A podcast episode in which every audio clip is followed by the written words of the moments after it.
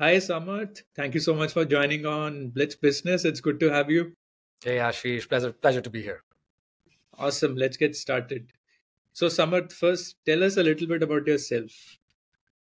So, um, see, I'm an engineer uh, from background. I did my engineering uh, from uh, RV College of Engineering, Bangalore, uh, in electrical electronics. Right after graduation, um, I think within two months post graduation, I ventured directly into my very first startup. And um, even though it was a completely different line, we, we raised some funds, we pivoted a bit, and then eventually, six years later, uh, we got acquired. So, what was the company and how, and what's the trick to getting acquired in six months? Not six months, six years. six years. Ah, so there, there are some tricks to get acquired in six months, but I do not know those tricks yet. Uh, it took me six years to to take it to profitability, to scale, and, and to acquisition. So, see, initially, uh, post my graduation, uh, we wanted to solve a problem that I personally was facing uh, in my area. This I'm, I'm talking about 2015, right? We we had issues dealing with the local milkman. We had issues uh, getting milk delivered to our places or uh, identifying uh, you know high quality milk companies or milk brands we can uh, we can connect with or talk to. So uh, we decided to build an app. It was kind of a college project. We were not thinking uh, of it as a startup as such but we were just thinking of it as a college project. We built an app for a local milkman and and the idea was we're going to enable this local milkman who supplies milk door to door to be able to connect to its customers and give uh, his customers the ability to subscribe to pause subscription etc so that is how we had started. We raised i think about a crore crore and a half uh, in in funding for that business model. Eventually we started scale. I think we became one of the biggest uh, milk subscription platform in delhi ncr before a lot of other players came into the market. And in that period of time what I understood was that our model was completely flawed. The initial model that we started, right? A hyper local grocery delivery that we were thinking of, a subscription model that we were thinking of, primarily based on milk, was flawed that the unit economics was not positive in that model. You're spending a lot of money to actually do the deliveries, and you're getting very little margins to work with. So you can try adding a delivery charge to it, or you can try selling milk, which is uh, you know slightly higher in, in value or in price. Eventually, people would not accept that. So we could see that even though we were scaling, we were managing a massive volume, but the the margins were not there to sustain. And I did not want at that time to talk to more investors, get more investors onboarded, uh, even though I even when I myself was not confident of the business ever becoming a profitable business. And as you can see, a lot of ventures these days, they focus just on scale, scale, scale. They don't really focus on profitability. My focus was a sustainable business model eventually. So we decided to shut down the operations side of the business. And, um, you know, in that process, when we were doing that, when we were shutting down the operations, uh, one of the milk brands we were working with, uh, you know, he came and he saw our platform our, our software that we had built, our application that we had built for ourselves. And he was like, Samart, boss, baki sab to theek hai, ye kya hai? You know, what, what is the software that you are using? And uh, he, he questioned me. He's like, is this Zoho? You know, one of the ERP systems, CRM systems available in the market. And I'm like, no, this is something that we have built to manage our own uh, distribution, our own subscription. And he's like, can I use this? Since you are shutting down your operations, you're shutting down your uh, milk delivery business is it possible for me to at least take this software? It can help us because we are doing a massive volume. Uh, you know we are distributing to retailers we are distributing to uh, distributors and and we don't have any software in place to manage our operations. We want to know how many crates went into the market. We want to know what leakages happened. We want to know if invoices were raised for those. And um, we don't have any real-time visibility of uh, what's actually happening on the field so just as a trial, uh, you know, we offered him our system and he loved it. One thing led to another. He referred us to two more people, then three more people. And then, you know, from almost shutting down our business, we became a profitable SaaS company. We became a milk distribution company to a milk distribution SaaS platform. And um, eventually we got noticed by uh, one of the largest uh, agri tech players in the world, uh, based out of Texas and uh, you know one linkedin message and then later further discussions uh, we, we got acquired So it was a very interesting six-year Wow. journey. lot of questions now coming to my mind. So, so currently, then you are running under the. You're part of it, or you took an exit, or what's what's your current position? So uh, if you're talking about um, uh, shareholding point of view, all the shareholders completely exited post the acquisition, right, including myself, right? All of us completely exited the business. Uh, I personally uh, joined the parent company based out of US to help them with their operations in Southeast Asia. But uh, as of uh, 31st of Jan 2024, I have also 100% exited the parent company as well, and I'm moving on to to my next venture. So you're fully fully exited. Good to know. so what was the, what was the US company name? EverAg. Okay, It understood. was previously known as Dairy.com because they were primarily focused on dairy technology and they were the leaders in dairy technology in the world. But Okay. as the company acquired more companies, as they acquired more businesses across the world, they became a platform that solved everything in agriculture, which is why the name ever.ag, everything agriculture. So now they're in everything agriculture. They're a, they're a software company that solves all agricultural related problems. Understood. So is the is your software currently in being used, or what? What's the shape of that particular product? Oh, yeah, absolutely. So it is now under EverAg and uh, being used in India, being used internationally. It's, it's, it's now in their control, their baby to take things. Understood. And when you saw some of this opportunity ki ye wala particular piece is working, the software piece is working, uh, was the decision easy when you were talking to these US guys? Uh, they wanted to acquire versus running your own and maybe selling it at much premium, or you thought uh, इससे ज़्यादा scope इसमें है नहीं, better to exit. Right. So see, there is a concept in M&A where sometimes 2 plus 2 equals to 5, right? There are, you can either raise funds and try to scale your business to a certain level and then hope for a very good valuation. Or you can identify a right synergistic partner integrate and provide a lot more value to your customers.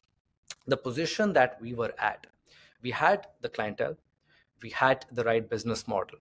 We were lacking in certain areas such as the right industry knowledge now i don't come from a dairy background i don't even come from an agri background, not even remotely, right? I'm an electrical engineer. The idea to get into the dairy side of the business was not to build a SaaS platform for the dairy businesses, but it was primarily to become, uh, you know, a, a milk distribution company, which did not have a lot of um, requirement for dairy knowledge. So as and when we got into the SaaS business, it was extremely tough for us to understand the market requirements or provide the right value. We were working with almost 120 clients at the time of acquisition.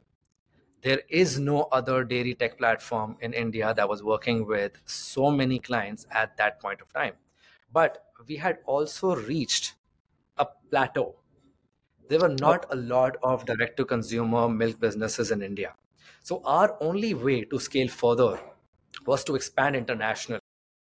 All right. So, Samarth, you were saying you were, I mean, you reached the saturation point and the logical path move way forward was international and the knowledge gap, etc., was a challenge. So, first, let's discuss a little bit about the 120 clients. So, what was the average ticket size for this sort of? I mean, I know SaaS products, um, you cannot charge much, especially in this segment. I think the ticket size sounds smaller, or correct me if I'm wrong per customer. So this is the interesting part. We were charging um, our business model was a percentage of the revenue. We did not have a fixed fee, and Really? um, I was able. Yeah, yeah, I was able to convince our clients to work on a percentage and a revenue sharing model. And this this happened by chance, by the way. This was never planned. And um, the first client that I'm talking to, and, and he's like, "So, what's the fee?" And at that time, I had not even thought about uh, what I'm going to charge. And usually there's a thought process that goes behind uh, pricing your SaaS platform. It's the value that you're providing, right? The return that a client can get uh, on using your platform. And that's how you rightly price your uh, product. But in our case, at that time, I was just sitting in front of the client, and the client just threw that question at me, like, "How much are you going to charge?" And I'm like, "You know what? I'm, I'm thinking we're going to charge one percent of every sale that you make." So at a, at that very moment, the client, uh, you know, was a bit in a shock, and he's like, "One percent? That is a huge uh, amount to charge, uh, you know, for just providing a, a software at that time." And I was like, "Listen, we're not coming on board as just a software for you. We are trying to come with you as your technology partner. From here on, whatever you need to scale your business is my responsibility. But I need that motivation. I need that skin in the game that, yes, if I help you scale, I also get a chunk of your scaled up business. So that initial first client agreed, and that and, and at that time, we set the example for the entire industry. And after us, every company that launched a SaaS platform for the dairy, they started charging the same price as we were charging. They started charging 1%. Some came at 0.5%, 0.6%. But we, we were the one to set that trend of charging, you know, a percentage of their business. So if we talk about ticket size, um, we, we, we were working with some very small clients as well who were paying us not more than I would say six, seven lakhs a year two clients who were paying us almost 70 lakhs, 80 lakhs annually for our platform. So we had a wide range of clients, the smallest to the largest. And the benefit that our clients were getting, they were paying us based on their business volume. Right. So they felt very comfortable. And it also gave them a lot of confidence that if we go down, you go down as well. So we were also highly motivated to make sure that they make. But but somehow, somehow the model seems um, off to me because for if i'm a dairy company i'm selling something how is i'm comfortable to shell 50 70 lakh for a software. And so just to give you an info so my background is in software. We, my other company sells software for living for last 10 years different different vertical. And so it sounds very interesting. So how i mean a customer willing to pay 70 lakh in dairy segment uh, so what's the value add i still need to understand? Like what are you helping with them out etc because as SaaS, it's pure profit, right? If you're uh, once it's made, it's made. What what what is that uh, turnover or I mean incremental, whatever it is. So help me understand.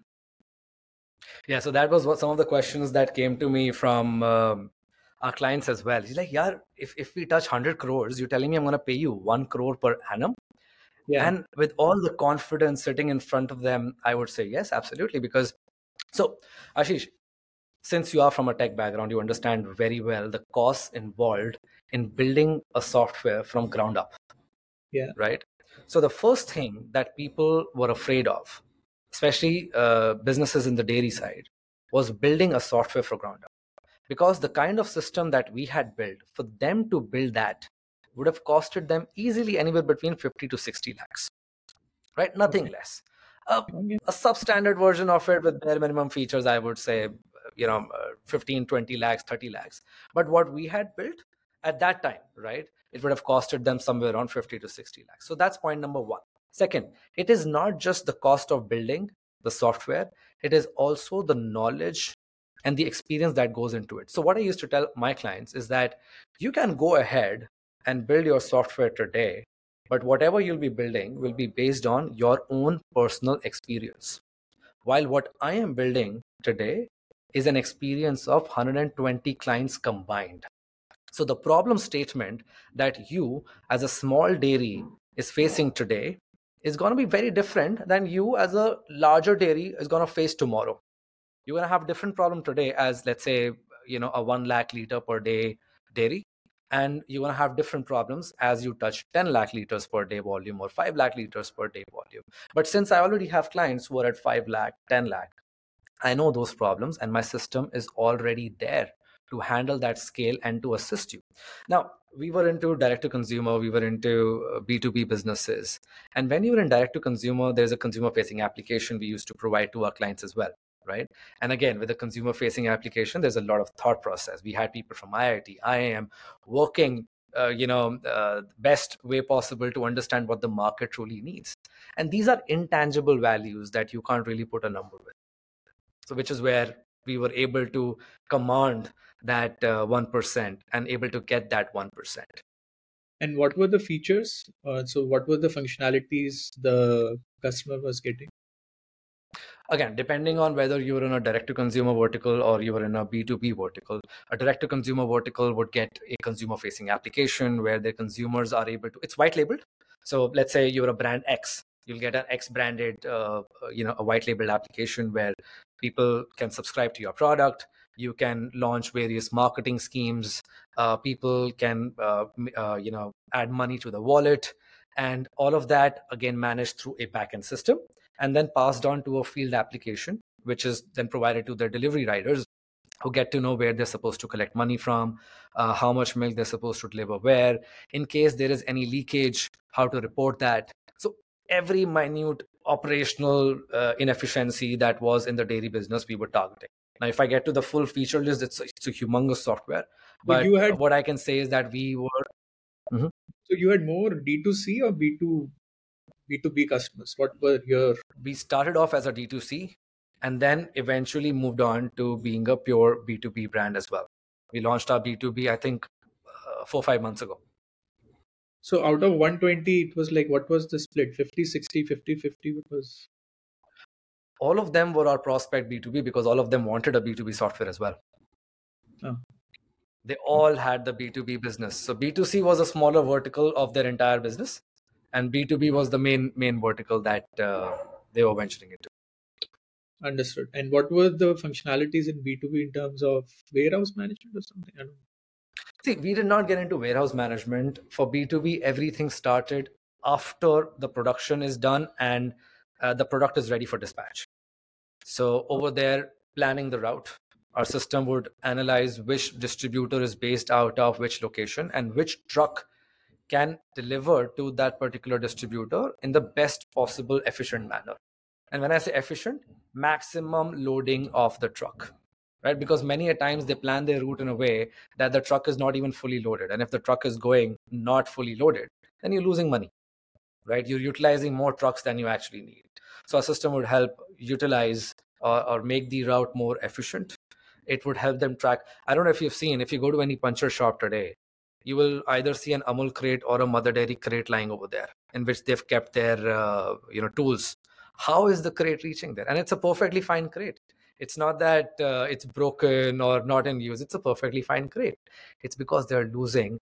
So I think India loses. I, I remember this about a hundred million dollars worth of crates every year I mean, that's the business for all the crate uh, manufacturing companies, but it's a huge loss for the companies who are doing it. And at the moment, most of the dairy companies, all they would do is market as a loss. Why? Right? Why? When you know exactly how many crates have left your uh, warehouse, how many crates have gone to a specific distributor, you know where to collect it from. But the problem is that entire industry operates on uh, papers so they would just mark, okay, I've delivered 50 here. Now, where is that information going? Somebody has to take it back, enter it somewhere that, yes, I have given 50. But even if it's entered, where is the information again going that this has to be collected the next day? It's not being communicated. So that entire communication can only happen if there is a set of technology implemented at every uh, value chain, every aspect of the value chain, right from dispatch to the point it's being collected. So that is the problem statement that you were solving in the B2B side. Interesting. And um, um, I think Country Delight also came around that time. I think, but they have been. Was Country Delight there when you guys started? So Country Delight was there when we were in the milk distribution side. Yes, when we had started our milk distribution, we were a marketplace Country Delight is a brand. But they also right? have, they have their own service, right? They provide door to door no? I didn't get. I didn't catch you there. Uh, I mean, they provide this subscription milk service, no? Yes, yes. So see, they are not a software company; they are a milk company. Yeah. Right. Yeah. We do not have our own milk brand. Country Delight has their own milk brand. They they supply their own. They have their own technology, their own product uh, that they supply, and yes, they do milk subscription. So if I have to explain what we did, imagine there are 100 country delights out there, and we are providing them the technology to operate Got it. right? Country Delight has built their own software. For the others, we are providing them the software to be a Country Delight. If So then, what's next, Samarth? so, at the moment, uh, you know, post acquisition, I actually moved to Dubai, and um, in Dubai, uh, you know, I, I started understanding the landscape. I, I started investing in Dubai as well, uh, especially in the in the real estate side of it. And um I guess in the last two years, uh, the three four transactions that I've done in Dubai, there are two things that I've understood very well. One is that uh, the Dubai market, uh, the real estate market, is is far far advanced in terms of technology application than than any other country that I've seen so far. The fastest that you can actually close a deal, the fastest the paperwork, everything, right? It's it's it's highly technologically enabled market. And the other thing is, it is enabled by the government, and there are APIs open for people to work with that data and build products. But there are not many products out there. So we are venturing into what we would say a co-pilot, and you out of others would, would understand this best. We're building an AI co-pilot for real estate agents in Dubai. Again, our primary market is, is going to be Dubai, and then eventually we'll move on to, to other other geographies. Uh, How is Dubai real estate doing? I remember, um, so I used to visit uh, Dubai a lot for because we had some customers there. But I always used to find there were empty floors right after, like, I'm talking about Jumeirah Business Bay area. Um, I mean, who is buying? That's my What, what time always the what, what year are you? yeah, No, no, no. What what year are you talking about? two years back. Two years back. Okay. No, no. So it's been two years for me in Dubai. And I do agree. There are a lot of uh, empty apartments that you're going to see, but that's primarily because majority of the buyers over there are not end users, but investors who put their businesses on Airbnb, right? Or as a holiday home. So uh, the thing about Dubai is Dubai's market, uh, tourism, is is basically generating business uh, for six months. And six months, you'd see as if there's nobody in Dubai, right? What Because those are the To when? I, I would say it's going to be anywhere between October, September, October to to March, April. This Okay. is when there's actual business happening in Dubai. This is when the tourism is there, when then the tourists flock in, and and they flock in like anything. There's so many that is difficult. Now the area that I'm living in in Dubai has kind of become like a tourist spot, and during this peak season, it's difficult for me to even go down for a jog because there's just so many tourists standing over there. And that's when all these apartments that you see empty which are primarily airbnb they're all full right? So dubai is primarily you know an expat uh, location. 90% of the population are just expats.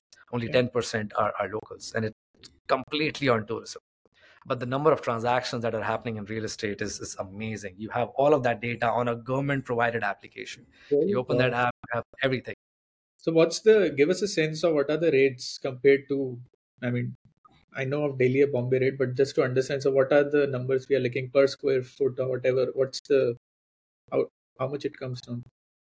See, I, I- I can talk about the, the the transactions that I have made so far, and, and we're talking about anywhere between thirty-five thousand to forty-five thousand rupees per square feet. Oh, that's not bad.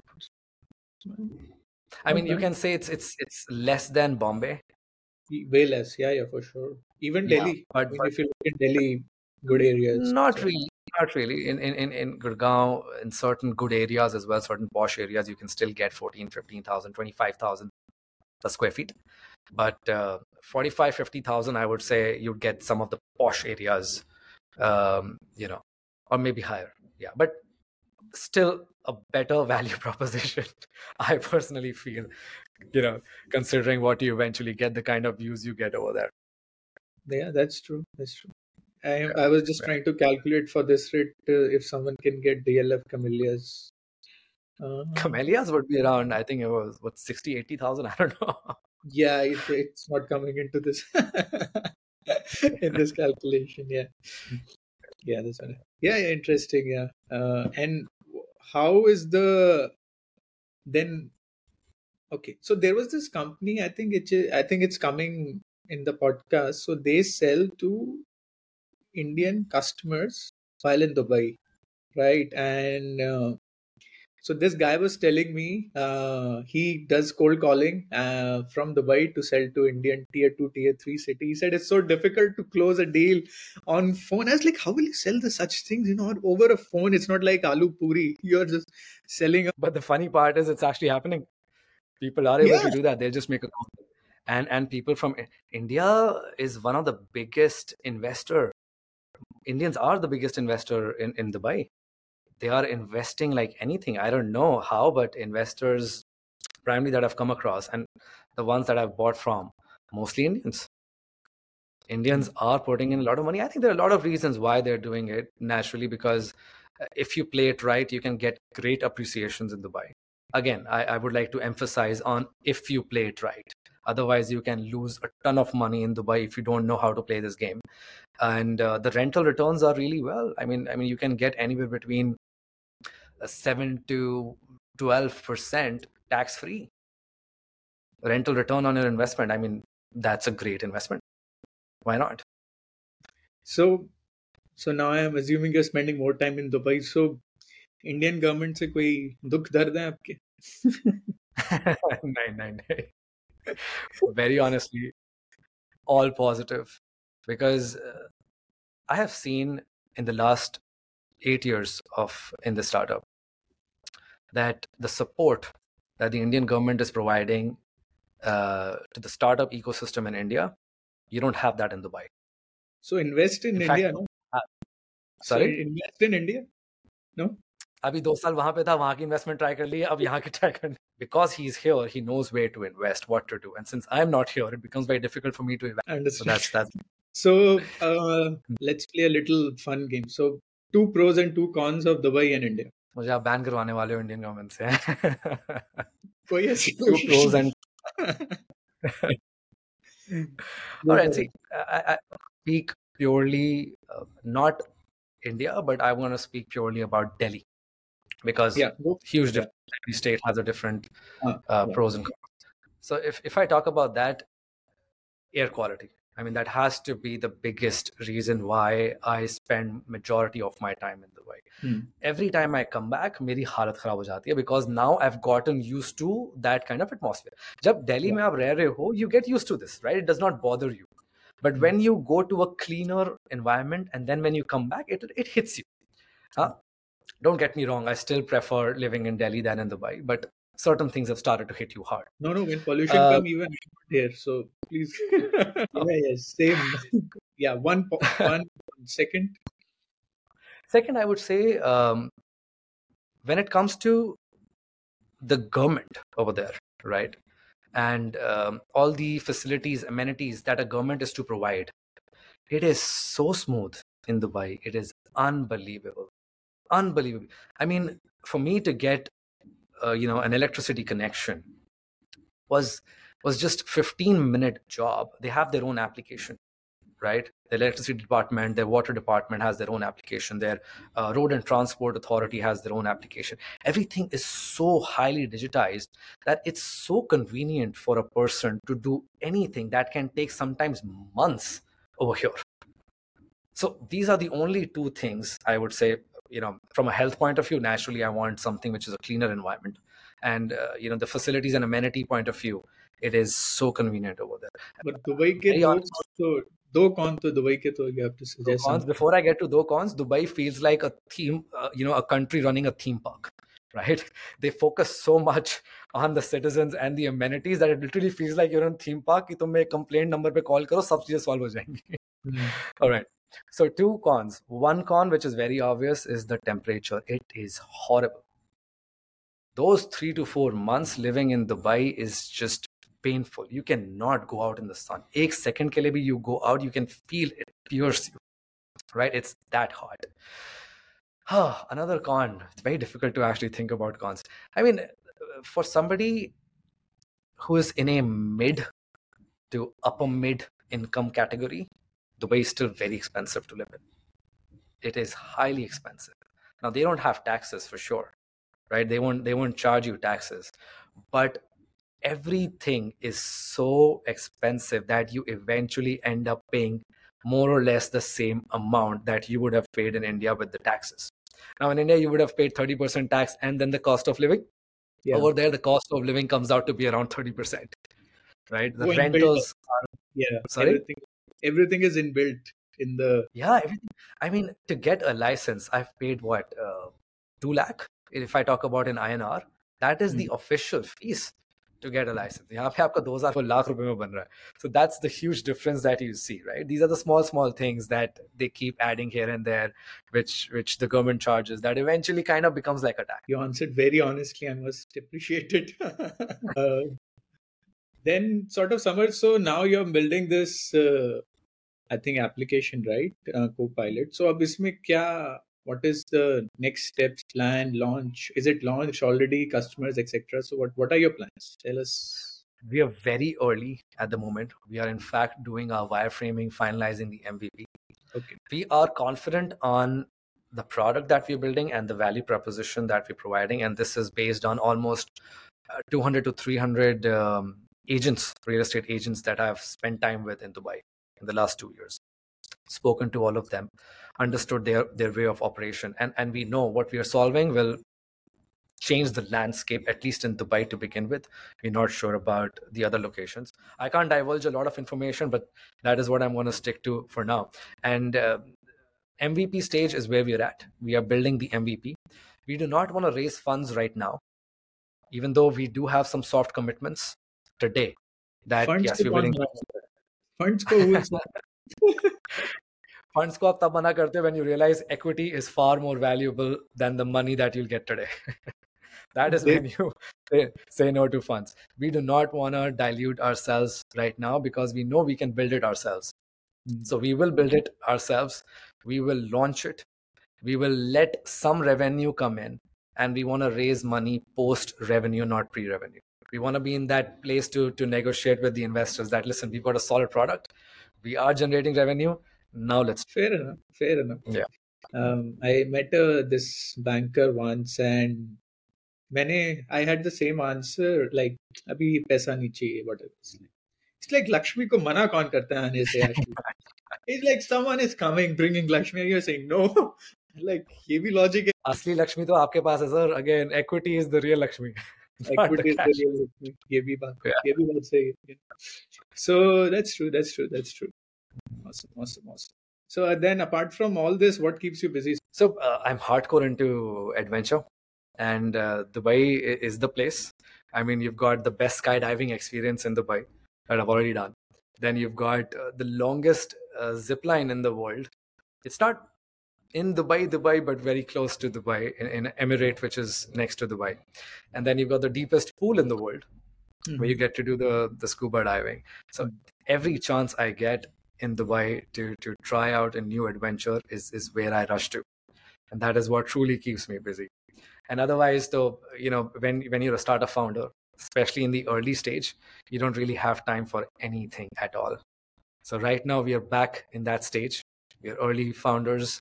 Uh, throughout the day we are just on a laptop figuring out the market understanding how we can solve it better how we can design it better talking to a lot of designers to help with our ui ux because you know now that we've done it once we understand the true value a ux brings to the table. A lot of people ignore that. A lot of people i mean there is a saying out there that if you're not embarrassed by your first product you've launched too too you know too soon or too late sorry. Uh, the point is that markets are changing and certain markets are so mature that if you launch a half baked product you're gone. So you have to strike the right balance of not launching too late and at the same time doing it correctly. So you mentioned a very critical point on ux so uh, recently uh, one of the india's leading ux company called zux they came on the podcast and they were sharing a story ki WhiteHat Junior ka unhone rebrand kiya tha. सीधा sky rocket कर गए user sign up after the change the UI UX और उसको बाइजू ने खरीद भी लिया तो आप उनको कांटेक्ट करो देखो वो यूएक्स लेवल में they are so good I am promoting them also so मैंने कहा यही ठीक तभी उन्होंने एक्वायर भी कर लिया आपकी वजह से ये अच्छी अपॉर्चुनिटी है yeah, yeah. So I believe in UX and all this funda. Bilkul, it works, and they did a terrific job. So shout out to them. No, it's absolutely. I think it it plays uh, with the consumer's mind, right? Psychologically, the UI UX. It it has a huge. Sometimes even if you're not solving a big problem, but even it's even if, even if it looks pretty, it's it's good. It, it, you know, it's a, a feel good factor to it. People end up using it. Yeah, it just looks nice, right?